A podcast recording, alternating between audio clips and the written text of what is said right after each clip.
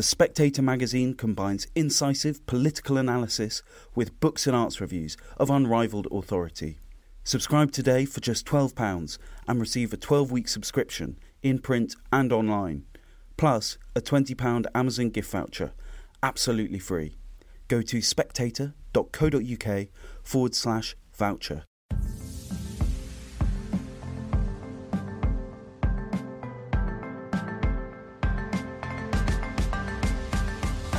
Hello and welcome to Chinese Whispers with me, Cindy Yu. Every episode, I'll be talking to journalists, experts, and long-time China watchers about the latest in Chinese politics, society, and more. There'll be a smattering of history to catch you up on the background knowledge and some context as well. How do the Chinese see these issues?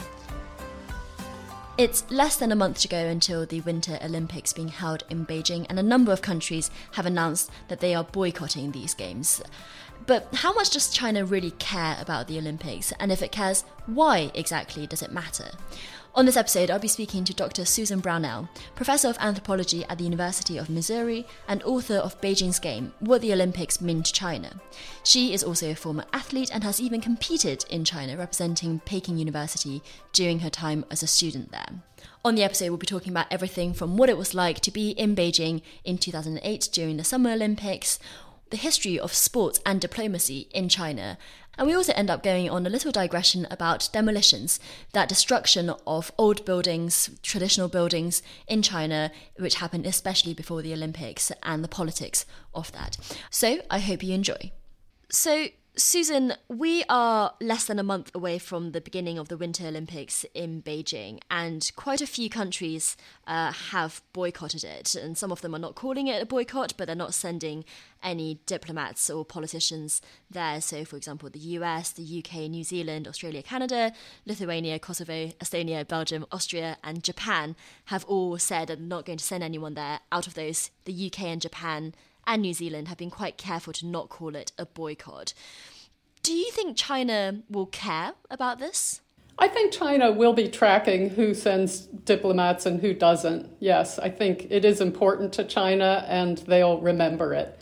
Now, whether there will actually be serious repercussions, uh, I think is, is still an open question, and we'll have to see how that plays out down the line. It could be that in the end, China will decide it's not worth it to make any make a bigger deal out of it because I think at the moment they're trying to downplay it by saying essentially it will be a wonderful games, the sports will be wonderful, they will be very well organized, and nobody cares whether politicians are there or not. Yeah, well, except China. I mean, China has invited Putin, so he, they want some uh, political friends there. Well, I think they would have liked it if key heads of state would, would have shown up, yes. And, and they'll remember, especially the ones uh, uh who, who publicly stated that they were engaging in a diplomatic boycott. Uh, China has a long memory in, with respect to events like that, so uh, you know it will be recorded somewhere in the books. And Susan, taking a step back then, I'm keen to talk about the 2008 Olympics as a way of understanding the importance of these games to China. The thing I remember most vividly was the opening ceremony. It enlisted Zhang Yimou, this director of Hero, which listeners might have seen. It had 15,000 performers lasting over four hours, and it was estimated of around $100 million to produce. I thought it was amazing. I, I was I had left China at that point, and I was watching it from London, but I felt an immense pride in being Chinese because of the celebration of especially traditional Chinese culture in that opening ceremony. And I think it's sim- symbolic of how much the Chinese cared about that, that they even got uh, this little girl who was singing a patriotic song at the end of the ceremony, it turns out that she was miming it because she was considered prettier than the actual singer, another little girl who was doing it backstage, which was um, a bit of an embarrassing moment domestically, with a lot of people laying pressure on on Zhang Yimou and the creative te- and the production team for doing something like that. But I think all of that goes to show how much effort and importance was put into these opening ceremonies. I guess it's a product of its time. It symbolized a China that was opening up. Looking back at it, it feels like a much more optimistic view of what China could be on a global stage. Yes, the opening ceremony in 2008 really was spectacular. And I think it's probably the only opening ceremony that actually got rebroadcast over the years, um, over the next few years, on NBC television in the US. I, I think most opening ceremonies pro- probably don't have enough entertainment value, you know, enough sheer entertainment value that the network would think there would be an audience for that. But that one actually did. It was yeah, it, it was legendary. It was parodied in, you know, a popular cartoon, South Park. Yeah, I mean, it made its way into popular culture in the U.S. And I, I, I think that's the only opening ceremony I can remember that had that kind of impact and that was so memorable. Were you in Beijing at the time you were working there? I was. I was in Beijing for an entire year before the Beijing Olympics, and I was actively working on projects with my colleagues um, at the Beijing Sport University and, and other academic colleagues. Uh, uh, we were working with the organizing committee, BOCOG, and with the Beijing municipal government. And I was sometimes engaged with the International Olympic Committee. So, yes, I was sort of in the thick of things in 2008. And when you were in Beijing, did you get a very real feeling that the central government took the 2008 Olympics very, very seriously? Yes, uh, the, the, central leadership cared a lot about the 2008 Olympics because that was China's coming out party and that was the realization of what was called China's 100 year dream because it had been in 1907 that the first call for China to host an Olympic Games in order to symbolize its presence as a power as an equal nation among the strong nations of the world had been issued by YMCA trained patriots. So that really meant a lot. And I also think that, um, you know, China has a, a very long and well developed history of state rituals. And so going back to the Qing dynasty, you know, and the grand sacrifice, it was always a, a, a part of that, of it was a, a, cultural tradition that a ritual had to be perfect in order to sort of have its effect, renewing the compact between heaven, emperor, and earth, or whatever. So I think that perfectionism also had this cultural background that this was, in a way, almost a sacred ritual that was symbolizing and marking China's entry into the uh, international community as a world power. So that uh, particular Olympic Games was um, associated, it, it, was a strongly central government led effort. Unlike this one, I think the central government has backed off a little bit and let, for example, uh, Beijing City and the State Sports General Administration play a larger role than they did, or at least letting them have uh, more authority and power than they had in 2008. And one, one really felt in interviewing members of the IOC's Coordination Commission, for example, they, they also felt this fear, really, that went throughout the system the fear of making a mistake. Because everybody involved in the effort at all levels, from the provincial governments on up to the Beijing municipal government and the different ministries, they had been told at the very end that we want zero mistakes. There should be absolutely no mistakes. So the whole, uh, all, all the government officials involved in the effort were just kind of quaking, just trying, try, you know, because they were afraid there would be severe consequences if they made a mistake. And it, I think those people, the international community dealing with China during that time, really felt the, the fear sort of ramp up as the event approached. I don't think that sort of fear and this paralysis that that produces throughout the whole system, because then government officials are afraid to act as well.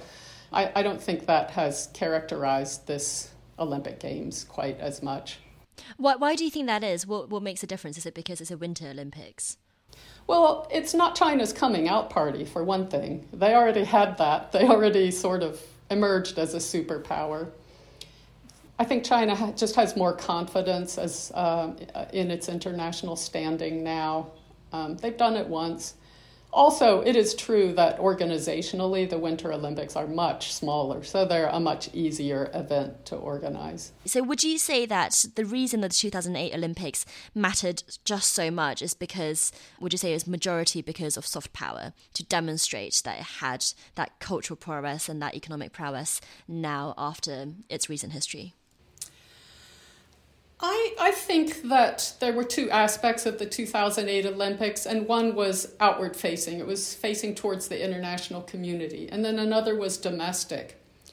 The outward facing part of it had to do with improving China's national image, its coming out party, and the pursuit of soft power, which at that time was actually a relatively new concept in China, um, which, you know, it had just been officially stated as. Um, as a Communist Party policy in 2005 by Hu Jintao.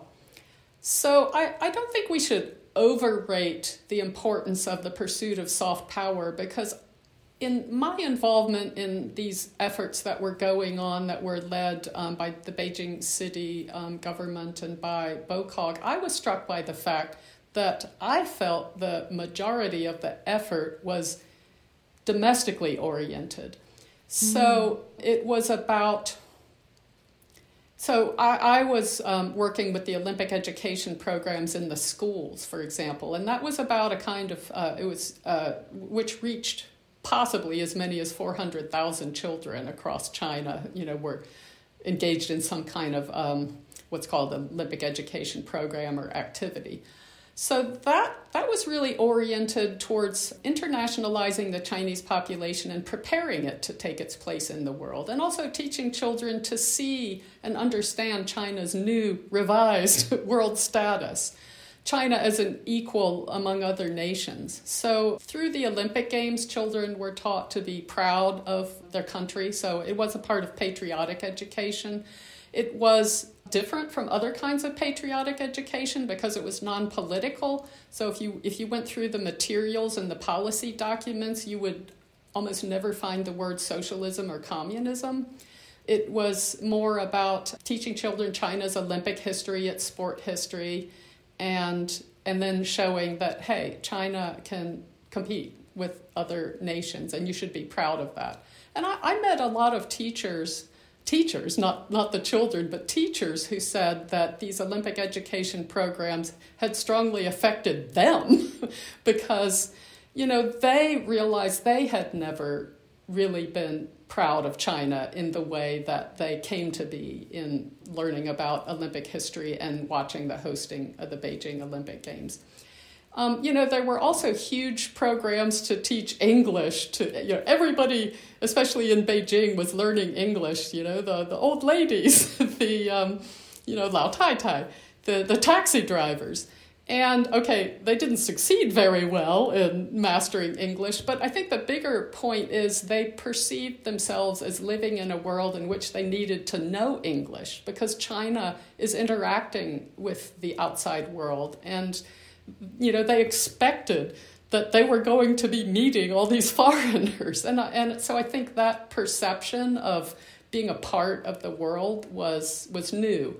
And I do think that was probably part of the lasting legacy of the Beijing Olympic Games. Well, that's very interesting because I think these days when people think about Chinese patriotism or Chinese nationalism or the words inspiring the Chinese to love China, you know, it can seem sinister or at least jingoistic or at least inward looking but the, the, the, scene that you're describing is not like that and certainly what struck me from the opening ceremony was how many aspects of traditional chinese culture away from recent history away from the communists were portrayed as sources of pride it was a very it was almost a more traditional way of loving China, more less political than maybe a lot of Chinese people would have felt and seen from the government in recent years.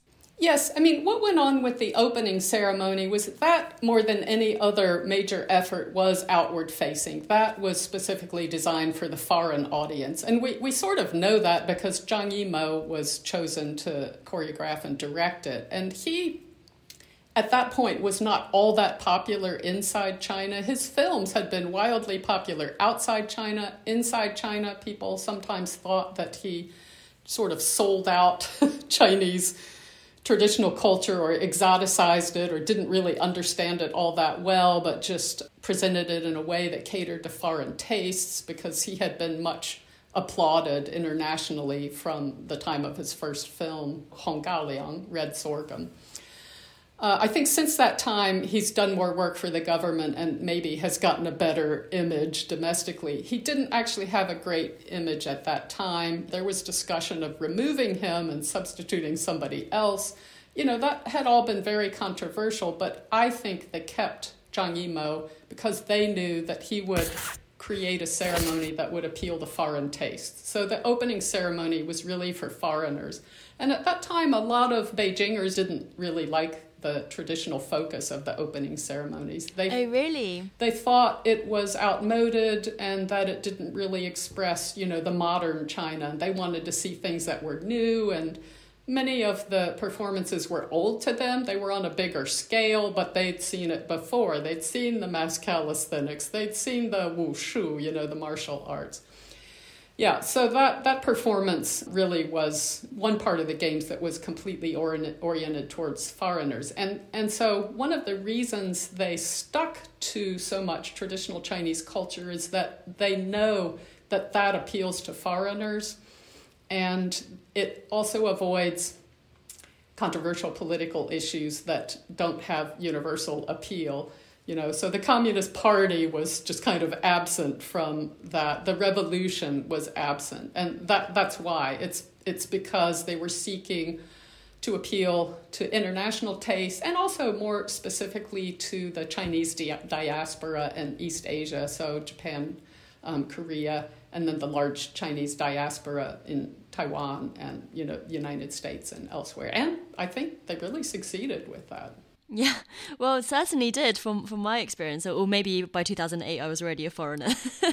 and Susan, can we talk a little bit about China's relationship with sports in general? Because Chinese people love to watch the Olympics wherever it's held, and I also know people who stayed up very, very late to watch the Euros football last year as well. And what do you think the relationship between China and mass sports is like?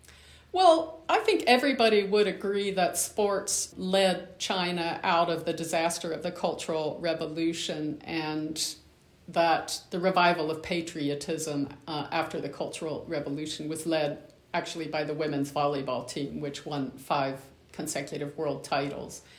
And so, sports since that time, the 1980s, have, have had this cachet and this ability to make Chinese people feel proud of their country. I, I, think it's a tradition that really goes back to the women's volleyball team of the 1980s because at that time there wasn't a lot of other stuff of which China could be proud, and certainly China at that time was not, you know, exactly a major player on the world stage economically or in any other way. So when the women's volleyball team showed that they could compete with the world in uh, what was a pretty major Olympic sport. It was a new thing for Chinese people, and the, there was quite a, an enthusiastic and broad audience for their performances. And then I think it sort of broadened to, to soccer or football, which is today the most popular sport in China. Not that China is that good in that sport, no. but the audience just was really, I think, intrigued by. But you know, you have to understand that sports was also the way in, in which global popular culture entered China. And there were just so many new things after the end of the Cultural Revolution and the period of opening up that the Chinese people just had no idea were going on out there in the world. And really, these high level competitive sports were, were one of those things. And with the advent of broader television coverage and a lot of attention was given to sports, that was, you know, the, the China Central TV was fairly highly censored, and what was shown was often pretty mind numbing, but sports weren't. So just that that whole um, post cultural revolution experience laid the groundwork for I think the the um, the popular interest that we see today. It didn't necessarily get a lot of people involved in doing sports themselves, no. but it, it created the television audience that has continued to grow since that time. The, the NBA, the U.S. basketball organization, also played a big role in that too. Mm. And Susan, that was your time in China as well. Was that the first time you'd been to China? You were there as a student but you were already an athlete as a student in America. So you had actually been competing for a team for Peking University. Is that right? Can you tell us about that time? What was it like? Right, yeah. I had actually just competed in the U.S. Olympic trials in 1984. I was a track and field athlete. I did the heptathlon. I had been nationally ranked, and uh, but I wasn't good enough to make the U.S. Olympic team in 1984.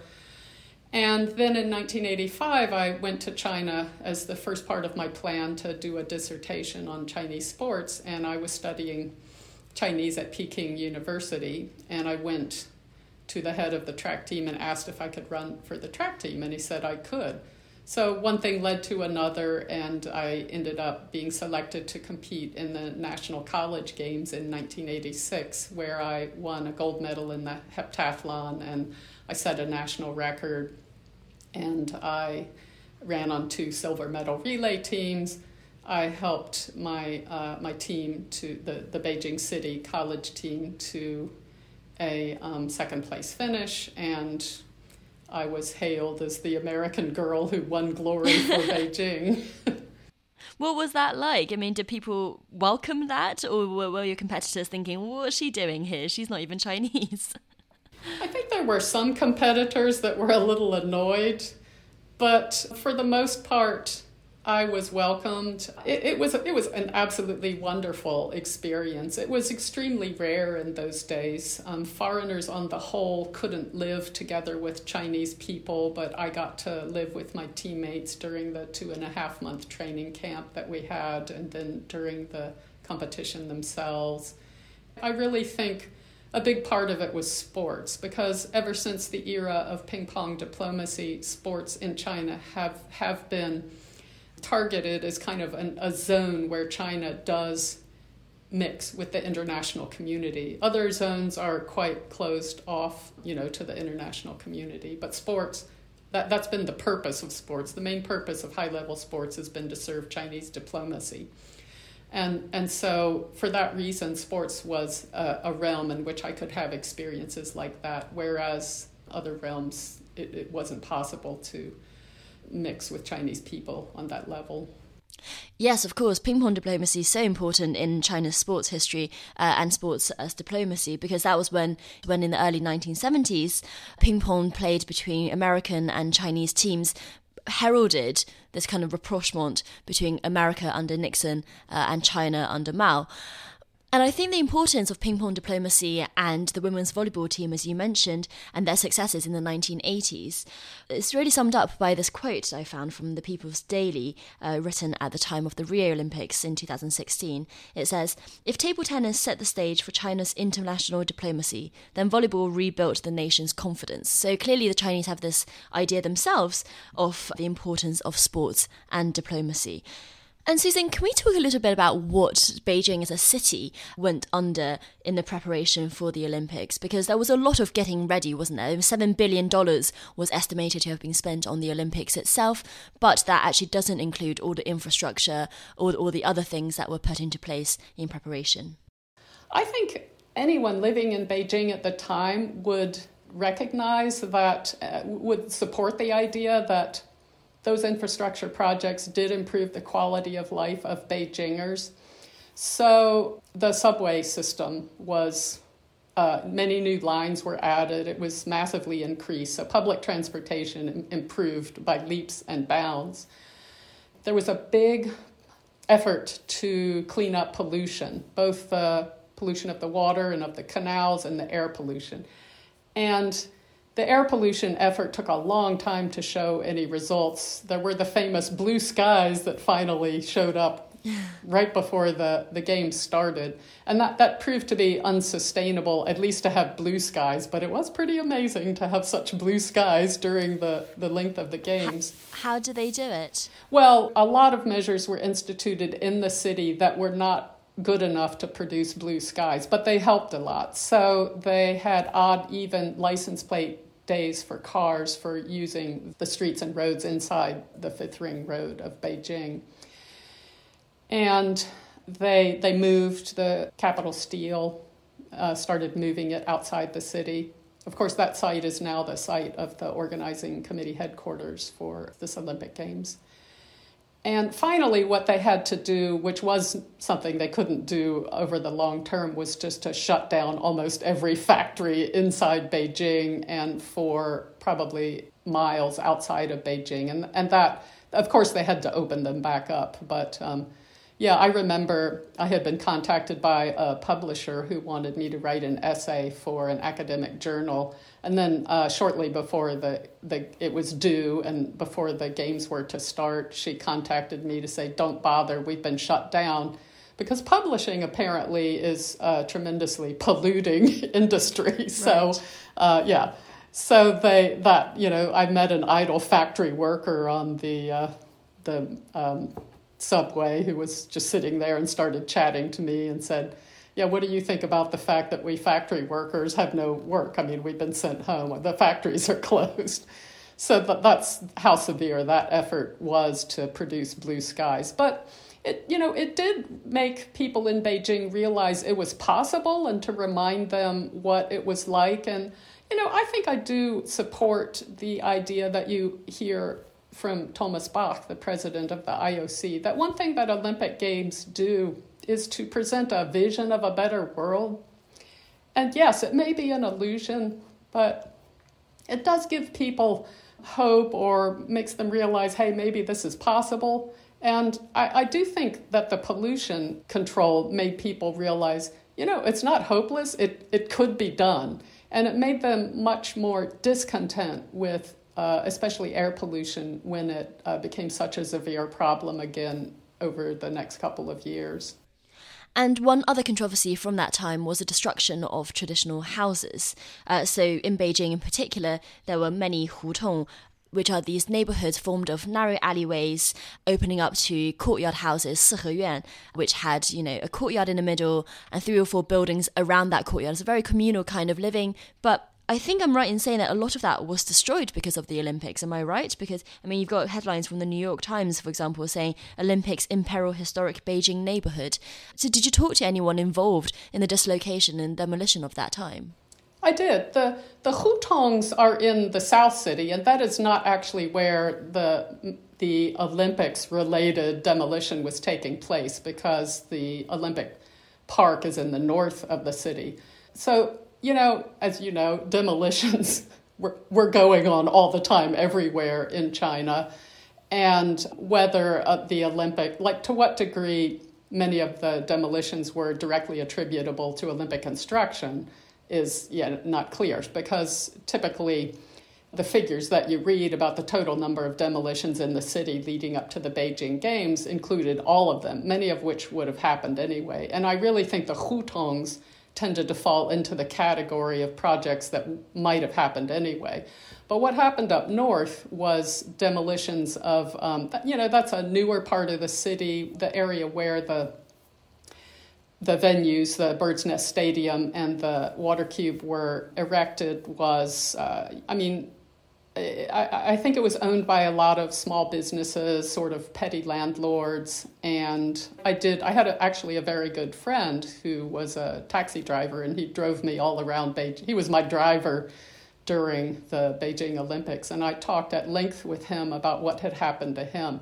So, what happened up there was that actually the procedures by which people were evicted were much more regulated and they didn't bring, you know, for example, they didn't bring in thugs to drag people out of their houses because they knew that the spotlight would be on that part of the demolition, including the International Olympic Committee, which was monitoring what was happening there and getting regular reports. So my friend did support me in saying, yes, it was, it was much more systematic and regular than is often true of um, demolitions of other parts of the city. So, and the compensation was perhaps a little better than what other people might have gotten in other parts of the city. So, so that's the positive side of things. In, in a way, the Olympic construction was just sort of more, it followed the rules and regulations more than is often the case. Mm, However, I got the international tension. Exactly.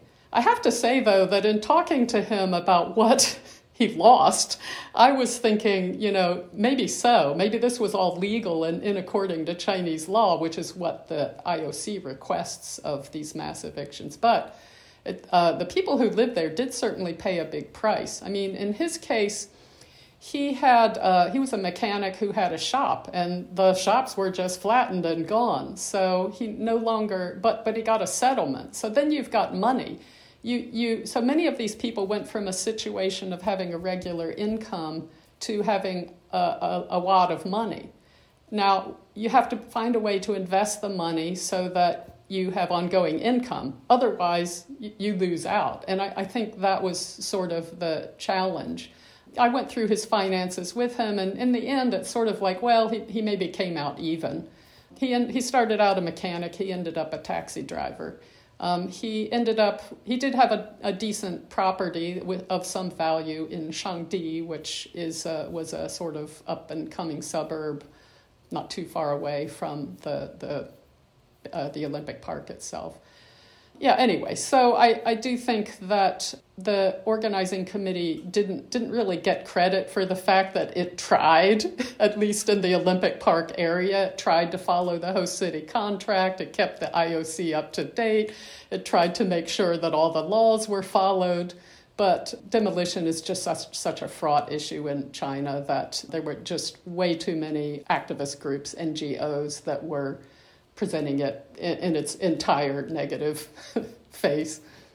Yeah, yeah, and there was definitely a demolition phase in the growing of China, wasn't there? Which was the in the particularly in the noughties, as these glass and steel towers came up, they didn't come out of empty ground. You know, there were old houses that were destroyed, and I remember with my family members, there were definitely a few years where no matter if you lived in a city or in the countryside, you were talking about Chaiqian, you were talking about demolitions and what kind of compensation, how much, how to maximize your compensation from the government through all sorts of um, bureaucratic little loopholes. Um, I think my, some of my family got got out quite well out of that because what the government wanted to do was to give you like an urban flat in exchange for your little, I don't know, your hut, which the land of which could be developed into something bigger. But uh, that, that does seem to be a period that is over now and a, and a byproduct of you know the rapid growth that China went under. Would you agree with that?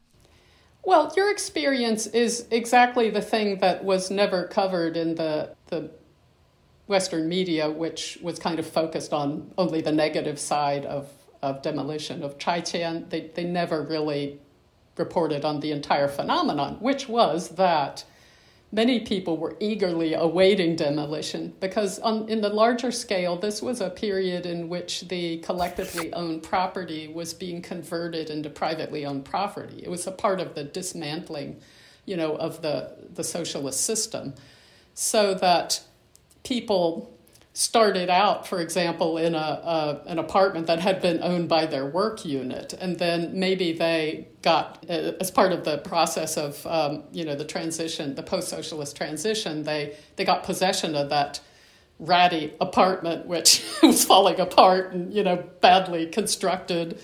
And then they were just waiting to get the lump of uh, the the lump sum that they would get for the demolition to invest it in what they wanted and something that would have value on the real estate market. So, yeah, th- this was part of a general process uh, by which collective property then was sort of turned into private property. And many people, as you mentioned, were just just hoping that their apartment was going to be demolished because they wanted that lump sum, and they definitely would fight for the largest sum possible. And, and that's where the phenomenon of the Dingzi came from, you know, the, the nail houses, the people who resisted because they were holding out for larger sums of money, and that was where you would get um, dramatic reports of the bulldozers rolling in while people were standing there, you know, trying to stop the bulldozer, which really got a lot of attention in the Western media without an explanation of why they were standing there trying to stop the bulldozer.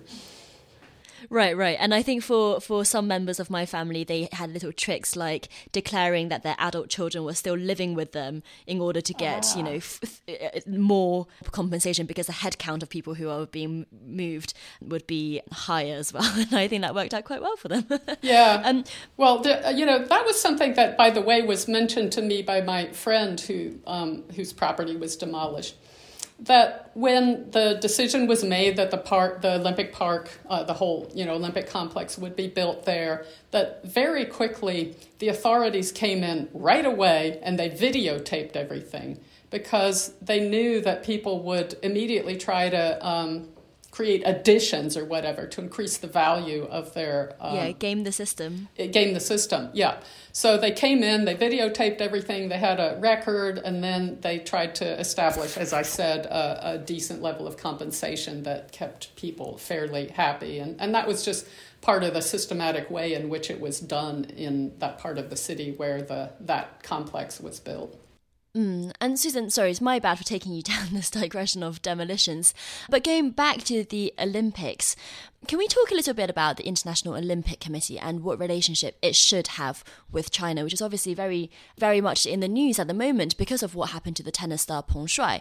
Now, she had obviously made incredibly serious allegations against a high ranking former Chinese communist official, and instead of having her claims taken seriously by the police or investigator or anything like that, she went missing essentially on social media and people feared for her safety. Now, the Women's Tennis Association has still not yet reinstated their events in China in protest to lack of reassurance uh, for Peng Shuai's safety. But the International Olympic Committee has taken a completely different approach to this. They've managed to have two video calls with Peng Shuai, but they've been pilloried essentially for kowtowing to the Chinese government.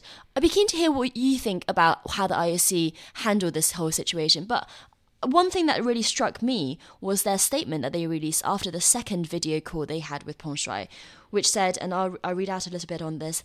There are different ways to achieve her well being and safety. We are using quiet diplomacy, which, given the circumstances and based on the experience of governments and other organizations, is indicated to be the most promising way to proceed effectively in such humanitarian matters. So I think in this we see two different approaches to China, right? I mean, the WTA has boycotted China essentially, it's, it's made its stance known, but it hasn't managed to get in contact with Peng Shuai, whereas on the other hand, the IOC has gone for a softer approach and some might say spineless approach, and yet it has managed to get reassurances and speak to her directly. So, so, I wondered, what do you think of the IOC's relationship with China, and which is a topic that is only going to get ever more uh, politically sensitive?